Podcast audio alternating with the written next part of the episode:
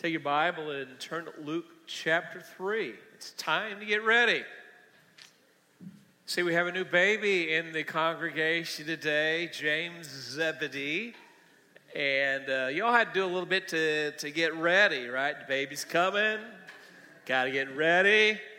Now we got a baby. Hopefully we're ready, right? How many of y'all had to ever get ready for something? Got ready for work, got ready for school, got ready to come to church today. Ever had to get ready? Maybe it's something a little bigger and, and more involved, like uh, getting ready for a baby.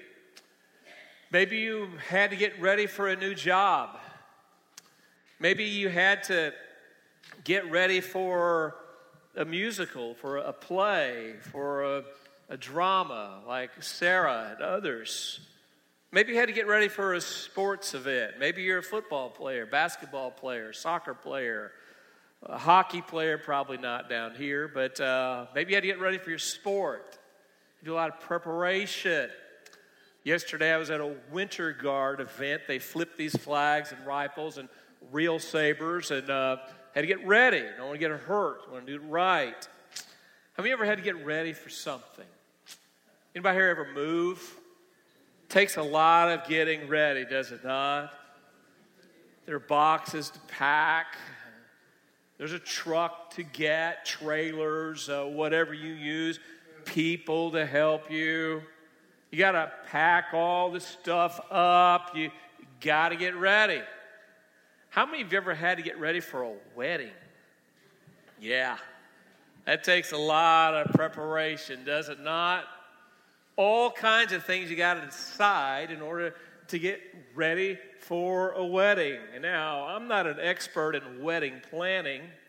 We need advice from an expert, see Jeannie Smith. Is Jeannie here today? Jeannie, you, what's that? She has the flu. Hello, Jeannie, if you're watching on Facebook Live. I'm giving you a plug this morning. If you need a wedding planner, see Jeannie. J Lo's got nothing on her other than about $360 million. But uh, now I don't know a whole lot about weddings other than conducting a fair amount of them. I'm not even that good at it. I remember forgetting a wedding one time. I was supposed to do the wedding, I was the preacher, and it's like four o'clock in the afternoon, and my phone rings at 3:55. Kevin, where are you? Are you coming? It's like, I'll be right there. It just occurred to me a couple of days ago. Uh, they didn't come to church at our church anymore after that. I'm sure it had nothing to do with that. I remember another wedding that I did. Um, for the life of me, I could not remember the bride's name during the ceremony, and I kept calling her by the ex wife's name. That, that was not good. Now, truth be told, it was the former wife had passed away. There's a good relationship, but you should at least think that I could get the bride's name correctly. Anyway, weddings can be stressful, especially if you have me doing them, okay? Seriously, when you're planning a wedding, there's a lot of decisions to be made, are there not? First of all, you got to decide who you're going to get married. That's a pretty big decision, is it not? Then you're going to decide where you're going to get married and when you're going to get married and who's going to do the wedding. You're not going to ask me probably after what I just told you. And you're going to decide where we're going to have the reception. And you're going to have to decide who's going to be in the wedding and who's not going to be in the wedding. That can be stressful and who's going to be invited to the wedding and who's not going to be invited to the wedding. That can be stressful as well. There's all kinds of decisions that you have to make. And what are we going to have at the reception, right? Weddings can be expensive. According to one survey, the average wedding cost is about $230 per guest. Some of you just trimmed your wedding party invitee size, right? It's $230 a guest. I was going to have 200. I think I'll do 150 now. Okay, get that down a little lower. The average cost, according to the survey, is $30,000 per wedding, and that doesn't even count the honeymoon. Now, when Monique and I got married, we didn't spend nearly that much money. But we had about 500 people at the wedding. Not because we were popular, but because I worked at a church. And lots of people came. Do the math now. 500 people times $230. That's $115,000. I ain't doing that, right? Not spending that kind of money. If you went to my wedding, Carol, you wouldn't have got steak and chicken. You wouldn't have got filet mignon. You'd have been lucky if you'd have got uh, cake and punch and maybe some peanuts and some mints, and that's about it. Went to my wedding. We're not going somewhere off. We're not having a band. We're not going to have a DJ. We're going down to the church fellowship hall right after the service. Okay, we're done. Well, my idea of the, the perfect wedding would have been this I would have had service on Sunday morning. Everybody's invited. We'd have sent out a few invitations to people lived out of town. But everybody would have been invited to the wedding, and then at the end of the service, a regular worship service, the pastor would have had Monique and I come forward and done the wedding ceremony. It had been over. Five minutes. We're done. We're good. All right, go on the honeymoon. We didn't get to do that. Um, I did hear about a couple that tried that one time. And the pastor preached the sermon, when he finished, he gave an invitation. After the invitation was over, uh, he was to do the wedding. But he didn't know the couple very well, and he could not remember their names. Sound familiar? And so he just said, Those who are getting married this morning, would you please come forward now? Three men and five women came forward that day. The pastor wasn't ready. Talk about embarrassing. But here in Luke chapter 3, we meet a man by the name of John. His job was to help people get ready. And when someone asked John if he was the Messiah, he said no. I'm like the best man at a wedding. I'm getting people ready for the groom. The groom is Jesus Christ.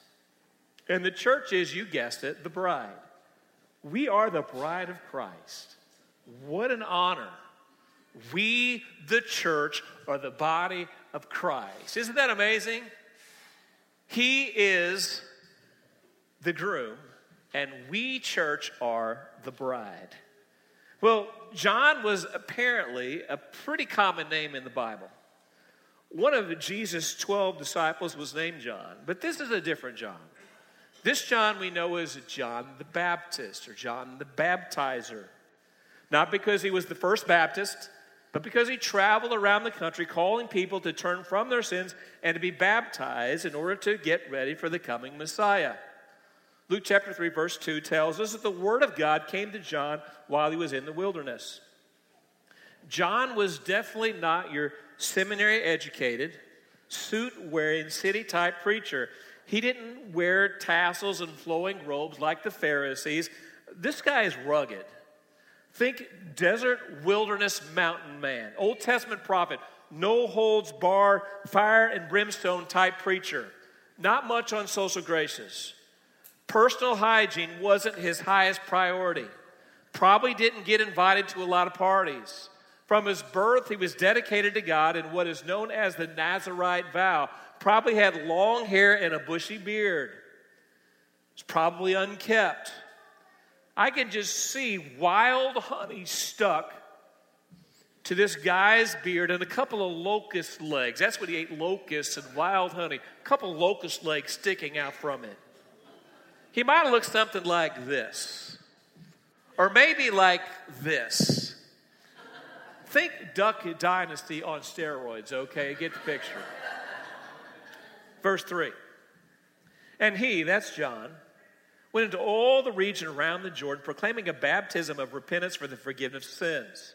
John the Baptizer is telling people to repent. Have a change of heart, a change of mind, a change of life. It's as though you're going in one direction. And when you repent, you have a change of mind, a change of heart, a change of direction, a change of life, and you turn around and instead of going in your own direction, you go in God's direction. That's what repentance is about. John's baptism looked forward to the coming of Jesus. Christian baptism looks back on the coming of Jesus the first time. The Bible, along with many of the people of John the Baptist's day, compared John the Baptist to the great Old Testament prophet Elijah. Like Elijah, John the Baptist was bold and powerful, anointed by God to proclaim the Word of God. Here in the next two verses, John the Baptist quotes from another great Old Testament prophet whose name was Isaiah, verse 4. As is written in the book of the words of Isaiah the prophet, the voice of one crying in the wilderness, Prepare the way of the Lord, make his path straight. In ancient times, before a great king would travel somewhere, rough and bumpy roads would have to be improved. Potholes would have to be fixed. Debris would have to be cleared away. Work crews would be sent ahead to prepare the way. John is telling the people, the Messiah is coming, get ready. Here in verses 4 and following, John continues Prepare the way of the Lord, make his path straight. Every valley shall be filled, and every mountain and hill will be made low, and the crooked shall become straight, and the rough places shall become level ways. And all flesh shall see the salvation of God. In other words, the Messiah, the one that you've been hearing about all of your lives, the one the prophets have been talking about for centuries, he is coming. John the Baptizer says, So get ready. But when John told the people to get ready, he didn't tell them to fix the potholes in the roads or pick up the trash on the side of the highway. John told the people, You've got to be spiritually ready. And he didn't pull any punches. He told them they were not ready. He even called them snakes. You don't believe me, do you? Go to verse 7. He said, therefore, to the crowds, they came out to be baptized by him. You brood of vipers, you poisonous snakes, he said. Who warned you to flee from the wrath to come? Judgment is coming. The city of Jerusalem would be destroyed less than 40 years later, and final judgment would come when Jesus returned at the second coming. We are still waiting for that judgment to come today, but believe me, he is coming. Do you believe that? In verse 8, John continues Bear fruits in keeping with repentance, and do not begin to say to yourselves, We have Abraham as our father. For I tell you, God is able to raise from these stones children for Abraham. A lot of people heard John and they were thinking, you know, we were born in the right country. We belong to religious families. We're pretty good. Turn to your neighbor and tell them, you ain't all that good.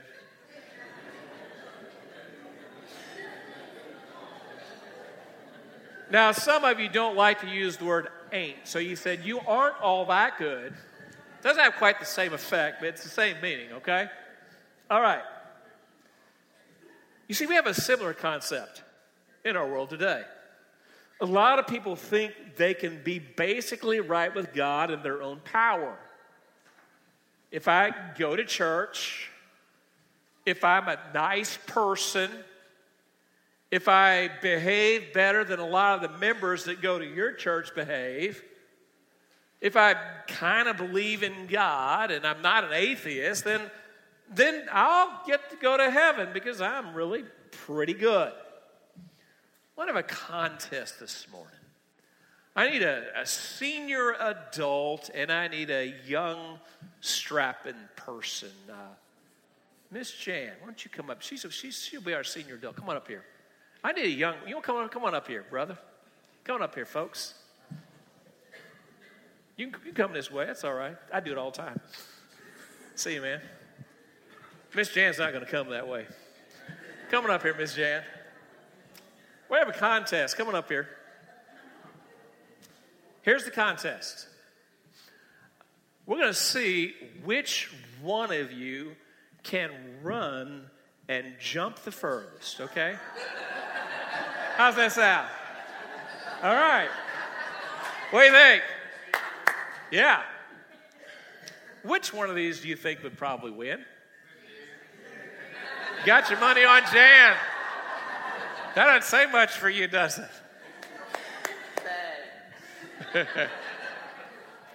In reality, this young man here would probably win that long jumping contest. But suppose I would ask both of you to see which one of you could run and jump across the Grand Canyon. Which one do you think would win? Neither, right? That's a lose lose, right? Why? Because the Grand Canyon is an average of 10 miles wide. There's no way that either of them nor any of us could ever jump across the Grand Canyon. You don't need a little extra help to jump across the Grand Canyon. You need a helicopter. In order to be right with God, you don't need a little extra help and be a little extra good. You need a helicopter. His name is Jesus. And He has provided a way for you to be forgiven of your sin. Thank you all. Appreciate that very much. You can be seated. Go ahead and jump down if you want to. All right. Thank you. All right, take the stairs. That's the good news. God has provided a way for you to be right with Him. His name is Jesus Christ. You don't have to go to church a hundred times. You don't have to read the Bible every day. You don't have to get your act cleaned up first.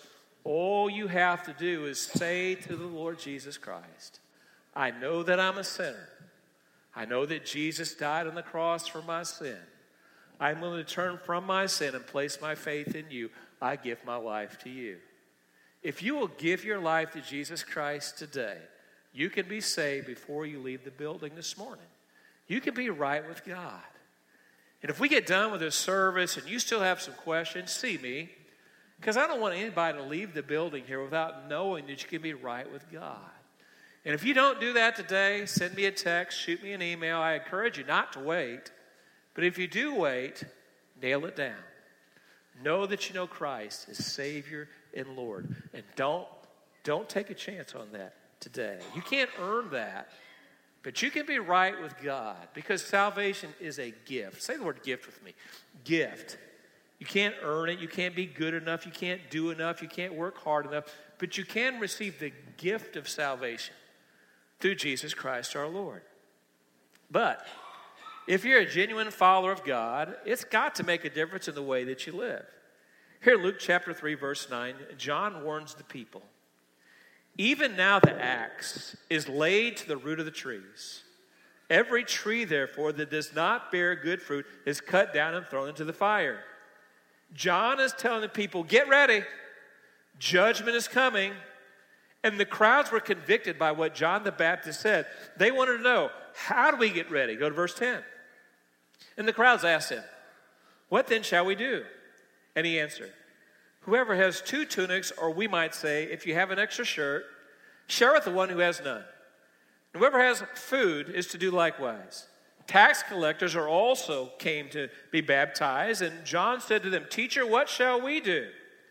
And he said to them, Collect no more taxes than you're authorized to do. Tax collectors in that day were known for ripping people off and putting the money in their own pocket. And John says, Don't do that. Soldiers who also could have taken advantage of the people because the soldiers were Roman soldiers and the Jews were an oppressed people. Soldiers also asked John, And what shall we do? And John said to them, Do not extort money from anyone by threats or false accusation, but be content with your wages. In essence, John told them, it's not enough just to say you want to be right with God. You've got to demonstrate that by the way that you live. Ephesians 2 8 through 10, I believe, gives us the proper balance. Many of you know the scripture says this By grace are you saved. Grace is unmerited, undeserved favor of God. By grace are you saved through faith. Faith is relying upon clinging to something or someone. How many of you demonstrated any faith today? You probably all did. How many of you sitting in a pew or in a chair?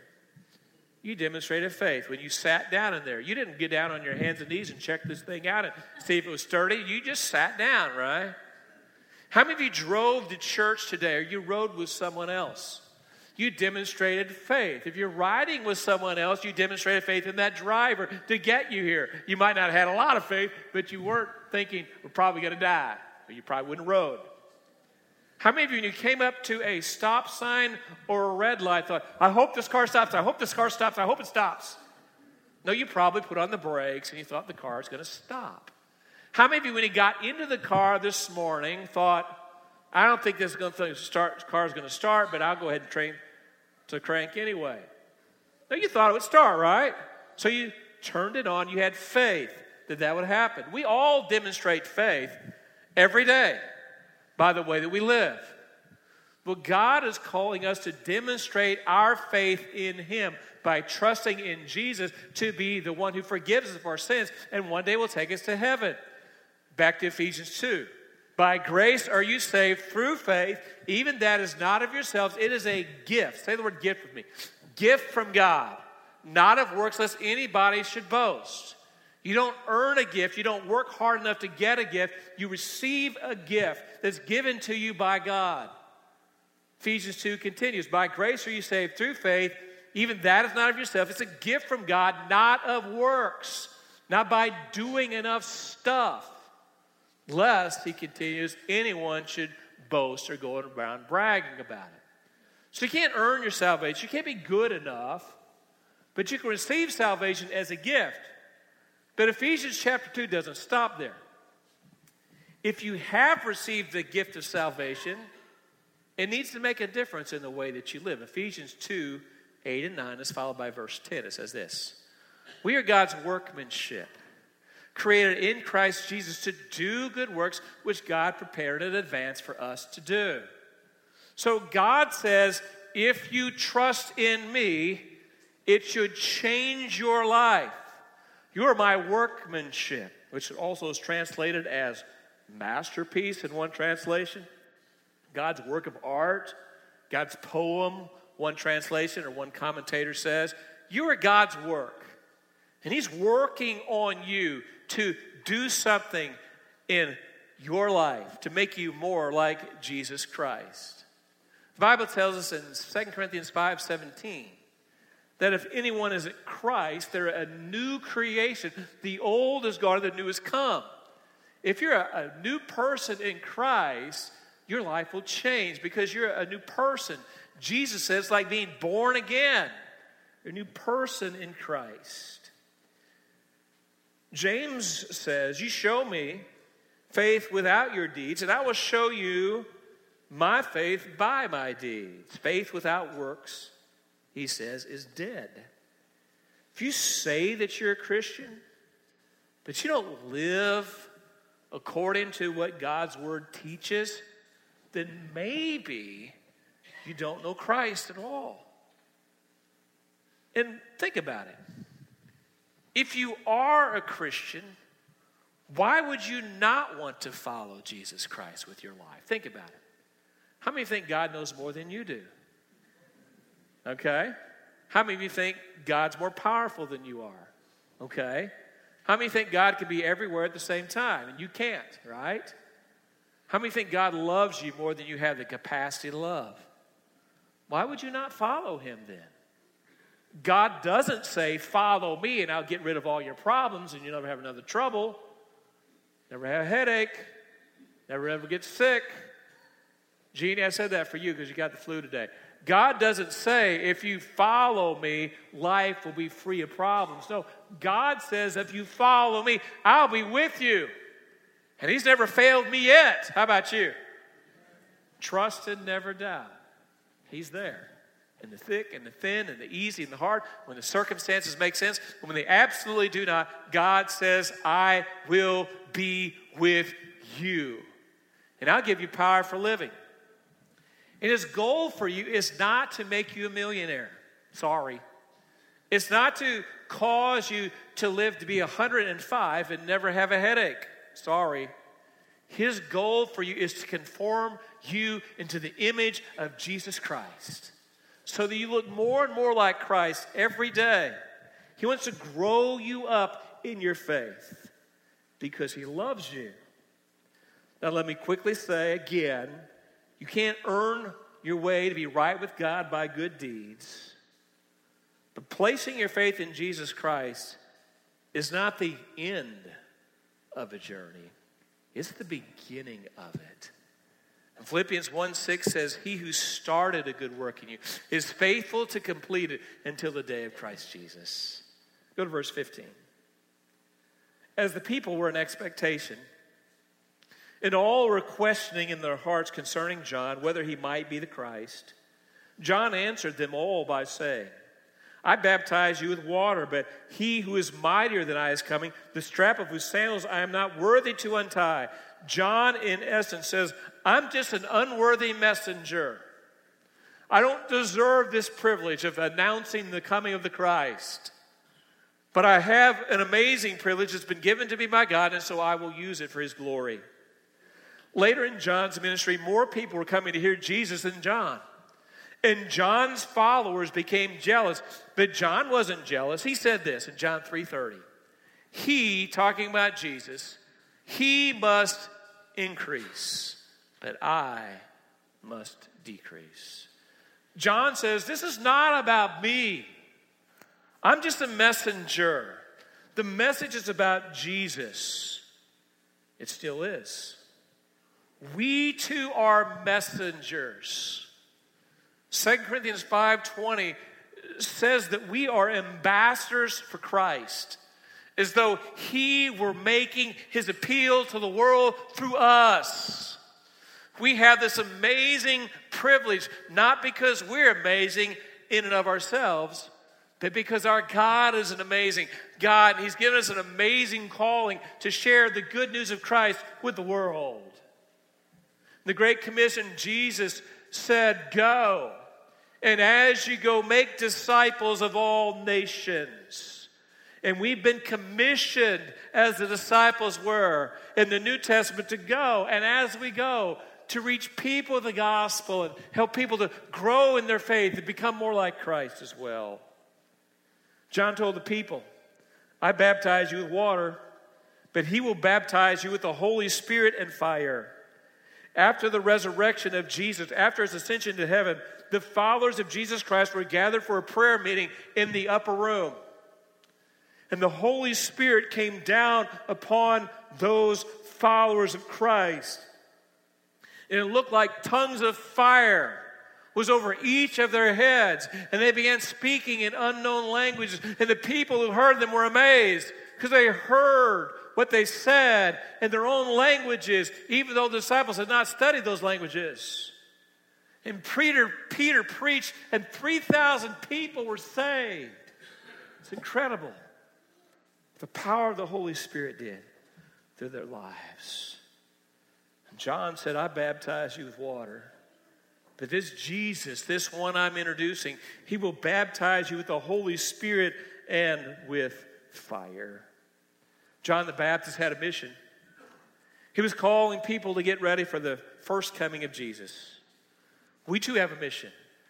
We've got to be helping people get ready for his second coming. I've got two questions before we close.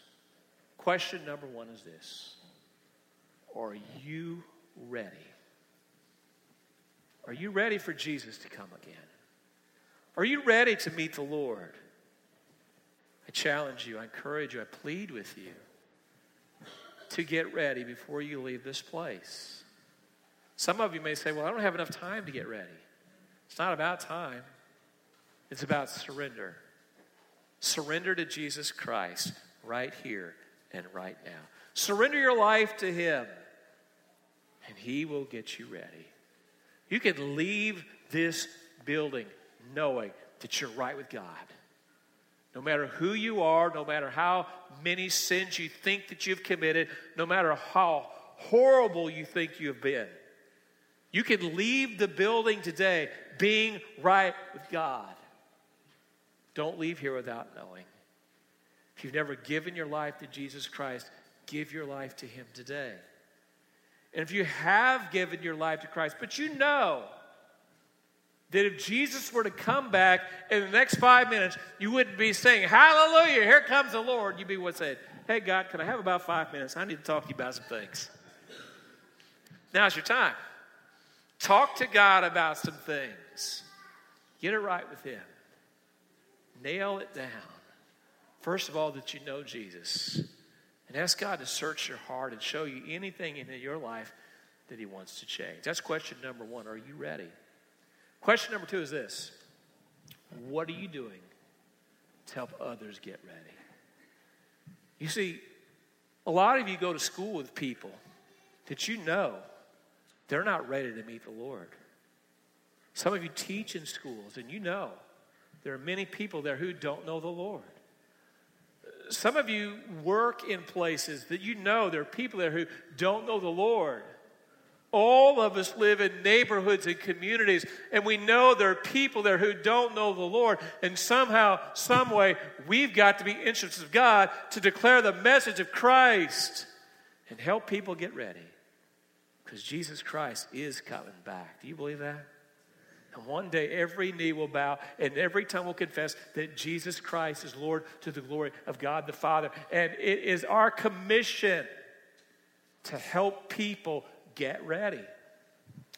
Easter Sunday is coming. Two weeks. Okay? There is never a better time to invite somebody to come to worship than on Easter Sunday. There is never a better time to share the good news of Christ with somebody than leading up to Easter Sunday. The world is talking about it. And we have an opportunity to share Christ to invite people to come and hear the message of Christ. And we've made up cards for you as you leave today. If you don't have any in your hand, now you can take some when you go, or take more when you go. Take as many as you need. Find people that you can invite to hear the message of Christ. Because we got to help people to get ready. Take a picture of the card on your phone, put it on your Facebook page. But we got to help people get ready. We've got to look for people who need Christ. We've got to share the hope that we have in Christ, the faith that we have in Christ, the love that we have for Christ. Because people need to get ready. And it's our challenge to help others to get ready for the return of Jesus Christ. Are you ready?